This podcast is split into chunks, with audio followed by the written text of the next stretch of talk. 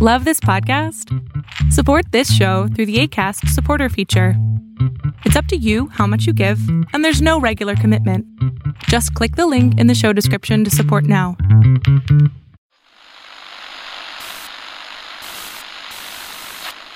Nine, twelve, ten, twenty-eight, two, twenty-three.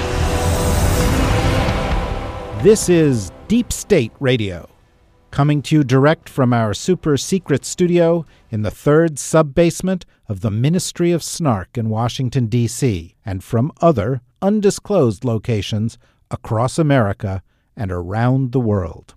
Hello, and welcome to another episode of Deep State Radio. It's back to school time. Here it is, September, and we're all hard at it. I'm David Rothkopf. I'm here in New York City. We're joined in Washington, D.C. by Corey Schake of the American Enterprise Institute. How are you doing today, Corey? I am exceedingly well. Thank you, David. Excellent. And Rosa Brooks of Georgetown Law School. How are you today, Rosa? I'm very well. Thank you, David. And Edward Luce of the Financial Times. How are you today, Ed? I'm both exceedingly and very well. Well, that's because of British domination of world sports continuing as always, or for a moment. For the first time since 1977, a British woman has won the US Open. So, and I was nine years old then. So, and it was an entirely a Commonwealth final, which had to be nice too, right? No, the Philippines is not part of the Commonwealth. Excuse me, she's from Canada. I know, but we're, we're mixing in all uh, the, the origins of each of the players. Careful, careful. You're starting to sound like Piers Morgan just a little bit. Um, I was exceedingly and very well until you uttered the word Piers Morgan. I'm in a foul mood. All right. Well, before we get to the serious stuff, I'd like you to explain one thing to me, Ed. Why is it that when British sports teams are, you know, the fans are trying to egg them on, they sing Sweet Caroline, a song by Neil Diamond. It's a very recent theft from American baseball that I think began with the Euro Cup this summer. And then it suddenly became mandatory for all sports, including tennis and cricket. It's weird how it suddenly took hold. But, you know, imitation is the sincerest form of flattery. Well, I, I found it very moving as she sang along with them. It sweet. It was the whole thing. The whole time, Rosa, you watched every minute of it, right? I did not. I did not, but I, I saw the headlines, and that's very much like watching it. In fact, it's almost exactly like being there. It is exactly. Just reading Twitter is like having a life. this afternoon, the Secretary of State of the United States is appearing before the House Foreign Affairs Committee, and he is going to say that the US did its best, that we started moving the special visas in May, that we accelerated the process, that we got up to a thousand a week, that we got 124,000 people out, that it was good to get out of this war. Do you think his talking about all this stuff will make much of a difference? Or do you think perhaps that Americans have moved on to the next story already, Corey? So the American public is notoriously fickle, especially on the enduring attention to foreign policy matters. So it wouldn't surprise me if the public has already moved on. But we actually elect members of Congress to provide oversight of executive actions. So I'm very much in favor of the Senate and the House dragging appointed officials back in front to explain them because the president has actually said a lot of things that are not true, not helpful to American foreign policy, and it's Congress's job to drive the cost up of those things. So I'm glad the hearings are taking place. I think it will help with accountability for some of President Biden and his administration's choices on Afghanistan. I only hope that the Congress can restrain itself to the serious issues at hand and not turn this into a political firefight like the Benghazi hearings, which actually didn't advance American foreign policy or national security. Um, and there are important issues that we should be providing oversight and correction on President Biden's policies on Afghanistan and their execution. Rosa Brooks. Well, I think, first of all, the American public probably has already moved on. We've got like a collectively a three and a half second attention span. So it's all good. But that being said, I, I, I think, as Corey says, it, the fact that the American public may not care about this come the next midterm election and certainly not come the next presidential election is not a reason for Congress not to care about it. As we know, Congress's record of caring about such things in a constructive fashion as opposed to a grandstanding fashion is not so great. Um, so I don't particularly have a lot of hope that they will do anything useful. I think that we will see a lot of bipartisan scolding going on. And, you know, some of that scolding is merited, some of it is not or will not be. But we're going to mostly see a, a piece of theater that is intended for the constituents and to the extent that you know the two and a half constituents who have attention spans of more than three and a half seconds in their home districts probably rather than anything particularly constructive. That would be my prediction. Yes. By the way, everybody in the audience will know whether you're right or not because they'll probably listen to this after all this happens. And they are the constituents who have more than a three and a half minute attention span for these. Yes, no, deep state radio nerds have twice the attention span of average Americans, seven seconds or minutes. Ed, what is your view? Will this make a difference or not? I, but I hope that Corey's right in her sort of noble sort of hope that this will be an oversight hearing, but I suspect she's more correct in, in warning it'll be Benghazified by the Republicans and that there will be no sense of irony there in the critiques they make of Blinken and the, the administration. This is a fairly narrowly defined oversight. It's about the, the nature of the withdrawal. Are they going to get into whether the intelligence estimates were misleading? Are they going to get into whether the Pentagon interpreted too literally its um, remit to get out with minimum casualties and leave Bagram in the middle of the night, etc., and a lot of equipment lying around for, for the Taliban to pick up? I suspect that will be part of the remit. I don't think there's going to be a, a sort of broader or intelligible foreign policy debate about this, and I would agree with everybody that the impact domestically is going to be minimal. It is a little bit troubling to me to see that Blinken is being targeted to resign. And there's some fake news stories now being sort of uh, circulated in One American Network type circles about Blinken that that show that you know that they're out for his blood. What are those stories? Oh well, there's one. Um, uh, I don't think we should give them any airtime. no, Oh, are they? I mean, well, I mean, what is the nature of the stories? Since I obviously am listening to the wrong stuff, and I don't know what this is. Well, there's one that's been put out by Jack Posobiec this morning. Um, yeah, so that it's that kind of circle. So you, you don't need to hear me flesh it out, and it's not a salacious one. The point is, the guns are out for him. I doubt these hearings will um, will draw blood, uh, and I hope they're sort of uh, on the, the, the more noble end that that Corey was was outlining. So the first heads under consideration for the chopping block were the chairman of the Joint Chiefs of Staff and the Secretary of Defenses. Before it occurred to anybody that maybe the people who had advocated a different course of action ought not to be the ones penalized for the president having adopted the course of action that he did. But I can't imagine circumstances in which President Biden would kick Tony Blinken overboard. He's just too central to how Biden thinks about the world and too long and too trusted an aide. Well, there's also possibly the counter argument that Tony Blinken did a pretty good job. Yeah, no, I, I was, I was, I was going to say number one. I think of all the people whose fault this could possibly be, Tony Blinken is relatively low on that list. You know, I think to the extent that there is any blame to go around, it's primarily, I think, the White House and the intelligence community.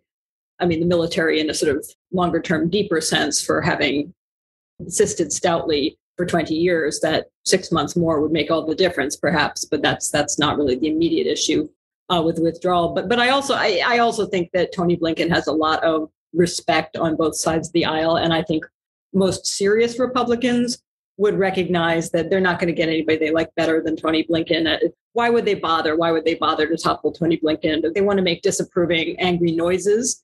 And today he's going to be the person who has to sit there and look polite and interested and attentive while they do that. But I don't think he's in any actual danger, nor should he be. Nor should he be. He may be open to all sorts of criticism, but, uh, you know, I think all in all, they've no record here is entirely good or entirely bad. I, you know, some of us may interpret it as net positive, some net negative, but it's a mixed bag. But Ed, you know, you were you were talking about the hearing and the the remit here being fairly small. I'm not going to beat this dead horse for more than five more minutes, but shouldn't we really be looking at why we were there for 20 years and made manifold giant mistakes rather than focusing on the last couple of weeks of it all? Yeah, and we should be looking at the whole project of nation building.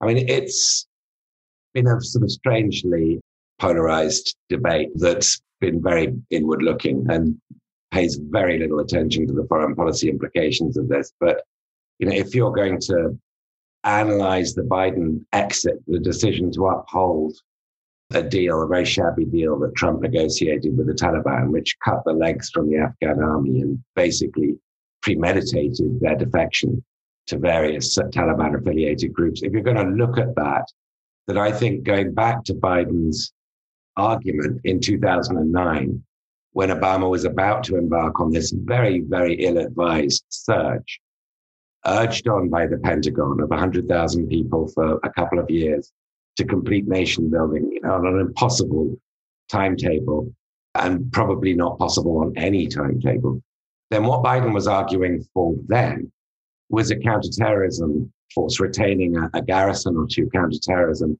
of a few thousand people, which is what he had. So that's that's my sort of puzzle, the way he did this and why he did this. It's not just the execution, it is the decision. But for sure, David, I agree. This has been a gargantuan failure. The idea of nation building was preposterous. And uh, an inquiry like this should take in all of that. I, I fully agree. Yeah, no, and if there's one lesson, it's that we should all suppress the urge to surge. I, needless to say, disagree with that. Um, I know. And, I knew you would. I had to just say the words urge to surge. I'm really sorry, but go ahead. I agree with Ed's point that the for me the central mystery is why President Biden, uh, I've never heard it said quite the way Ed just said it, which is the policy Biden advocated for in 2009 is the policy he overturned in 2021. Well, there is the possibility that it was 2021. I mean, it was 12 years later, right? That's true.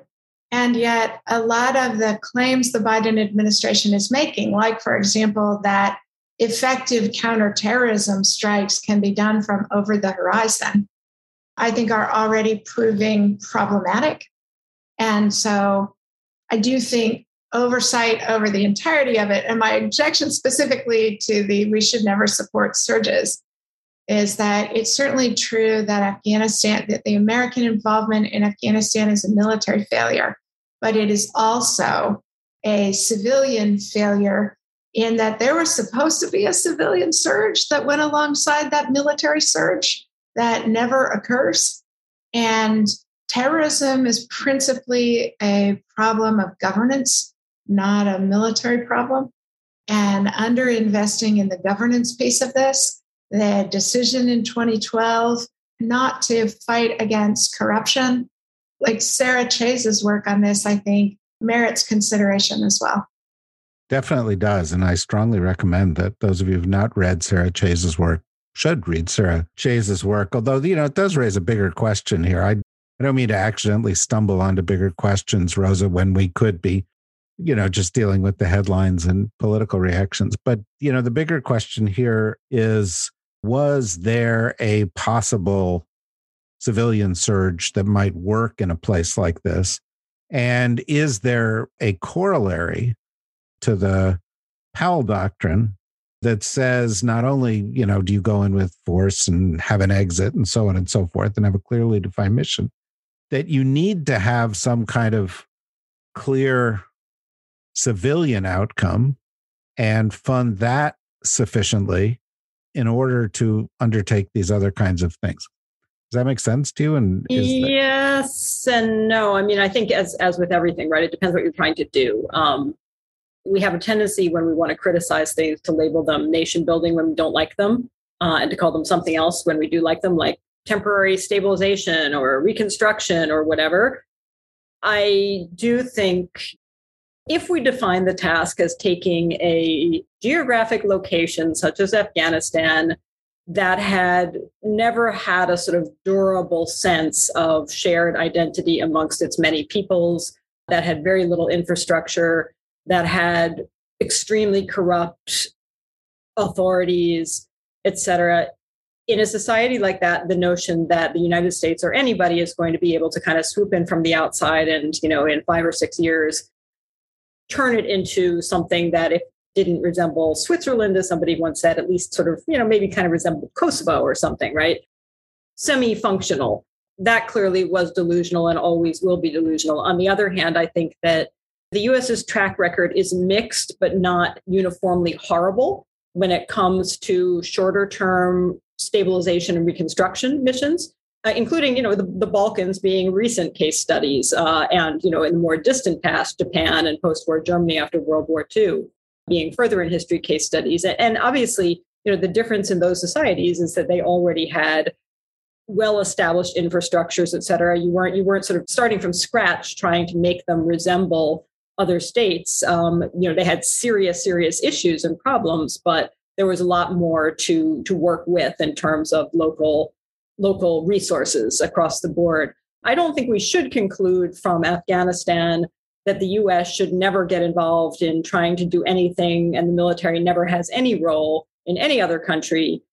But I do think we should conclude, and we've obviously talked about this before, maybe the civilian version of the Powell Doctrine is not such a bad idea. You know, that, that you need the clear exit plan. You need an exit plan that is premised on the idea that you, whatever you think is necessary in an ideal world to do whatever it is you're trying to doing, that you will get approximately 10% of that and whatever amount of time you think you need to do what you think you want to do, you will get approximately 10% of that. And so we should be asking ourselves a very different kind of question, which is if we're here for, say, six months, what can we do with available resources that will make things slightly better than they are now when we leave in, say, six months? And if that's the kind of six month plan you have, not the sort of, well, just give me some more troops in another six months and we can just magically make all this perfect, you know I, I, think you can i think i think if your if your goals are suitably humble it is not impossible to do some good. Um, it is not inevitable that you do some good but it is not impossible to do some good. So i don't know. That's that's that's not exactly a resounding statement of the brooks doctrine but best i can do.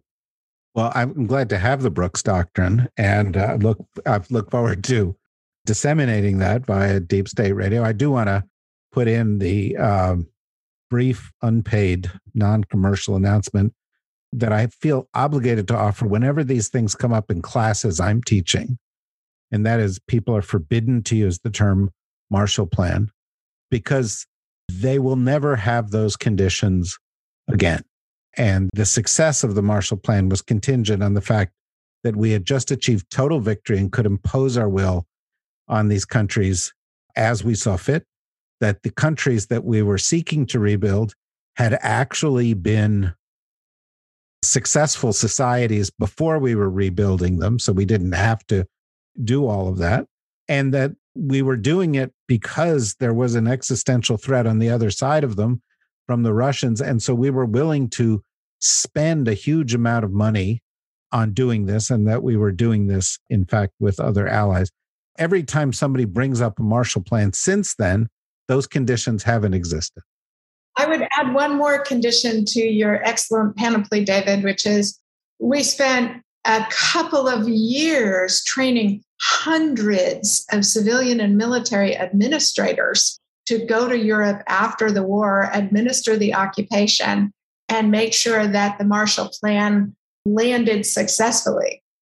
Right. Well, exactly. So let me shift briefly here and one of the things that I, I noticed in the past few days that sort of passed under the radar was a statement by the aforementioned Secretary of State Blinken to the effect of if the Iranians don't get off the dime, we're just not going to go and do this deal anymore. That this, you know, this JCPOA, or as Rosa Brooks likes to refer to it, the JICPOA, you know, we're just going to walk away from it. I'd like to posit a highly controversial statement, which you can then all three respond to. And that is, while I hope that they do strike a deal, others may have different view. This nuclear deal is overrated in its significance to the region. And in fact, the Iranian strategic threat is overrated in its significance. And that in fact, it's not in the Iranians' interest actually to have a nuclear weapon. They have more leverage by almost having a nuclear weapon than having one. And as far as the United States is concerned, sort of the net effect of this is is not as great as is generally stated. Ed, you may be the first to attack my statement, but I know it'll keep Corey around because she'll want to do that then next. Yeah, I would love nothing more to, than to attack your statement, David, but I, I don't necessarily disagree with you. This deal, I think, was a good deal when it was negotiated. It wasn't a perfect deal, but it was a good deal in 2015 when Obama negotiated it. And many of the people, of course, who did the negotiating, like Jake Sullivan, Wendy Sherman, are in the Biden, senior people in the Biden administration. But things have um, moved on. The Iranians are considerably closer to a nuclear weapon. They've broken because the Americans withdrew under Trump. They've broken a lot of the things they agreed to. They say, I think quite correctly, it was America that unilaterally withdrew from this deal, not uh, the United States. Biden has rejoined, but in the meantime, um, Iran has elected a new, far more radical president, Mullah, than, um, than Rouhani um, was, with whom the Obama administration negotiated. I don't think that this deal, I think over time it diminishes in value. And there's been quite a bit of time by now. Whether that means that you're correct, David, in saying Iran is an exaggerated threat I don't know. I suppose it depends where you're sitting. Where I'm sitting, I, I don't feel the threat very much. But I guess if you're in the Gulf, um, if you're sitting there in Dubai or or you're in Tel Aviv, you might feel differently. So I always supported the JCPOA because I thought the inspection provisions that had been negotiated with it were a really important step forward to us understanding what was and wasn't happening in the Iranian nuclear programs. And so, even though it didn't solve a whole bunch of other problems, that it was all for that reason alone worth signing, especially since by conclusion of all of the American intelligence agencies, Iran was abiding by it. It was bringing them under control. I think an Iranian nuclear weapon will persuade the Iranians that that they are impervious to attack and that will make them more likely to continue behaving badly as they are in Iraq, in Lebanon, in other places. I agree with you, David, that Iran prosecuting a nuclear war is an overstated threat. Iran buying insurance against attack, conventional or nuclear, by having possession of a nuclear weapon strikes me as a pretty significant gain in their position. And I would want it if I were them, which leads me to the final point, which was me gnashing my teeth in exasperation at the American government once again telling other people what their interests should be and saying, you know, what Iran should and shouldn't want. We ought to get out of that business. It's not a good look on us. Um, we ought to listen carefully to what they say they want. We ought to listen to what their neighbors are afraid of and try and help shield them. But I agree with Ed's point that it's a very different Middle East now than it was then. And our evident desire for departure from the problems of the Middle East has had the beneficial effect of Israel and the Gulf states and Egypt and others cooperating to better police Iran's behavior on all sorts of fronts.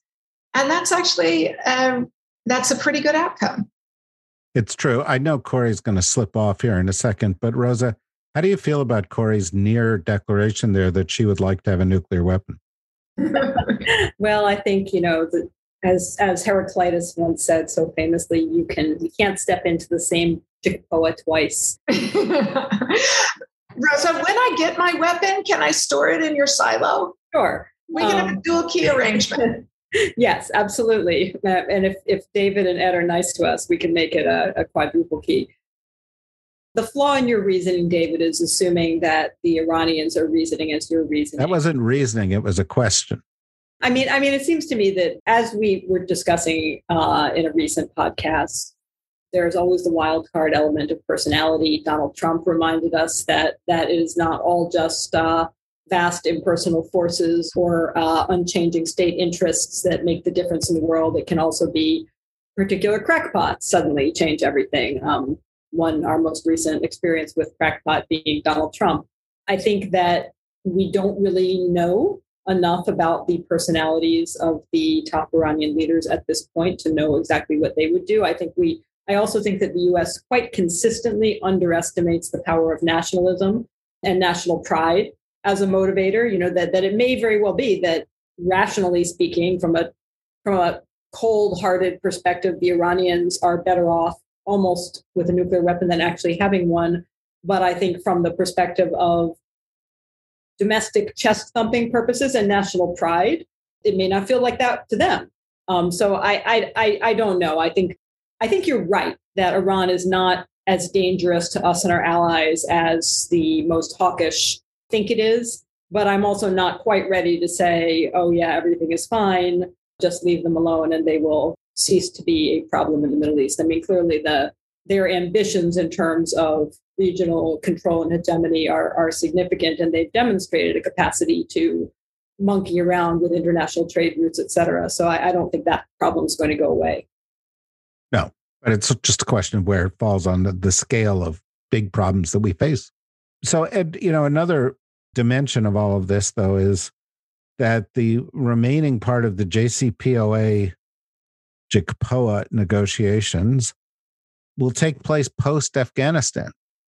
And whatever one may say about Afghanistan, and you and I, as well as our colleagues, have said differing things, the general perception is that in recent months it hasn't gone well. And I think the Biden administration may be very cautious about anything that could be perceived as foreign policy misstep for a while. What do you think the consequences of that may be? Clearly, and probably correctly, Biden is focusing, you know, on getting his big domestic, the two big domestic bills through on social infrastructure and physical infrastructure, and, and that's more important to him and to his White House than than anything else. And there are no easy wins in terms of foreign policy. There's only constant gardening. Um, and I think there's probably some alliance repair that Blinken's going to be undertaking um, in the near future. Um, there are some sort of bruised egos across the Atlantic.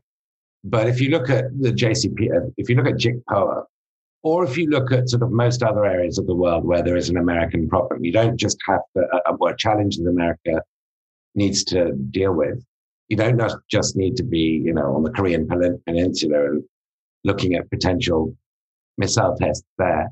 Then China and Russia are always part of the equation, and they are formally, of course, part of the Iran nuclear deal.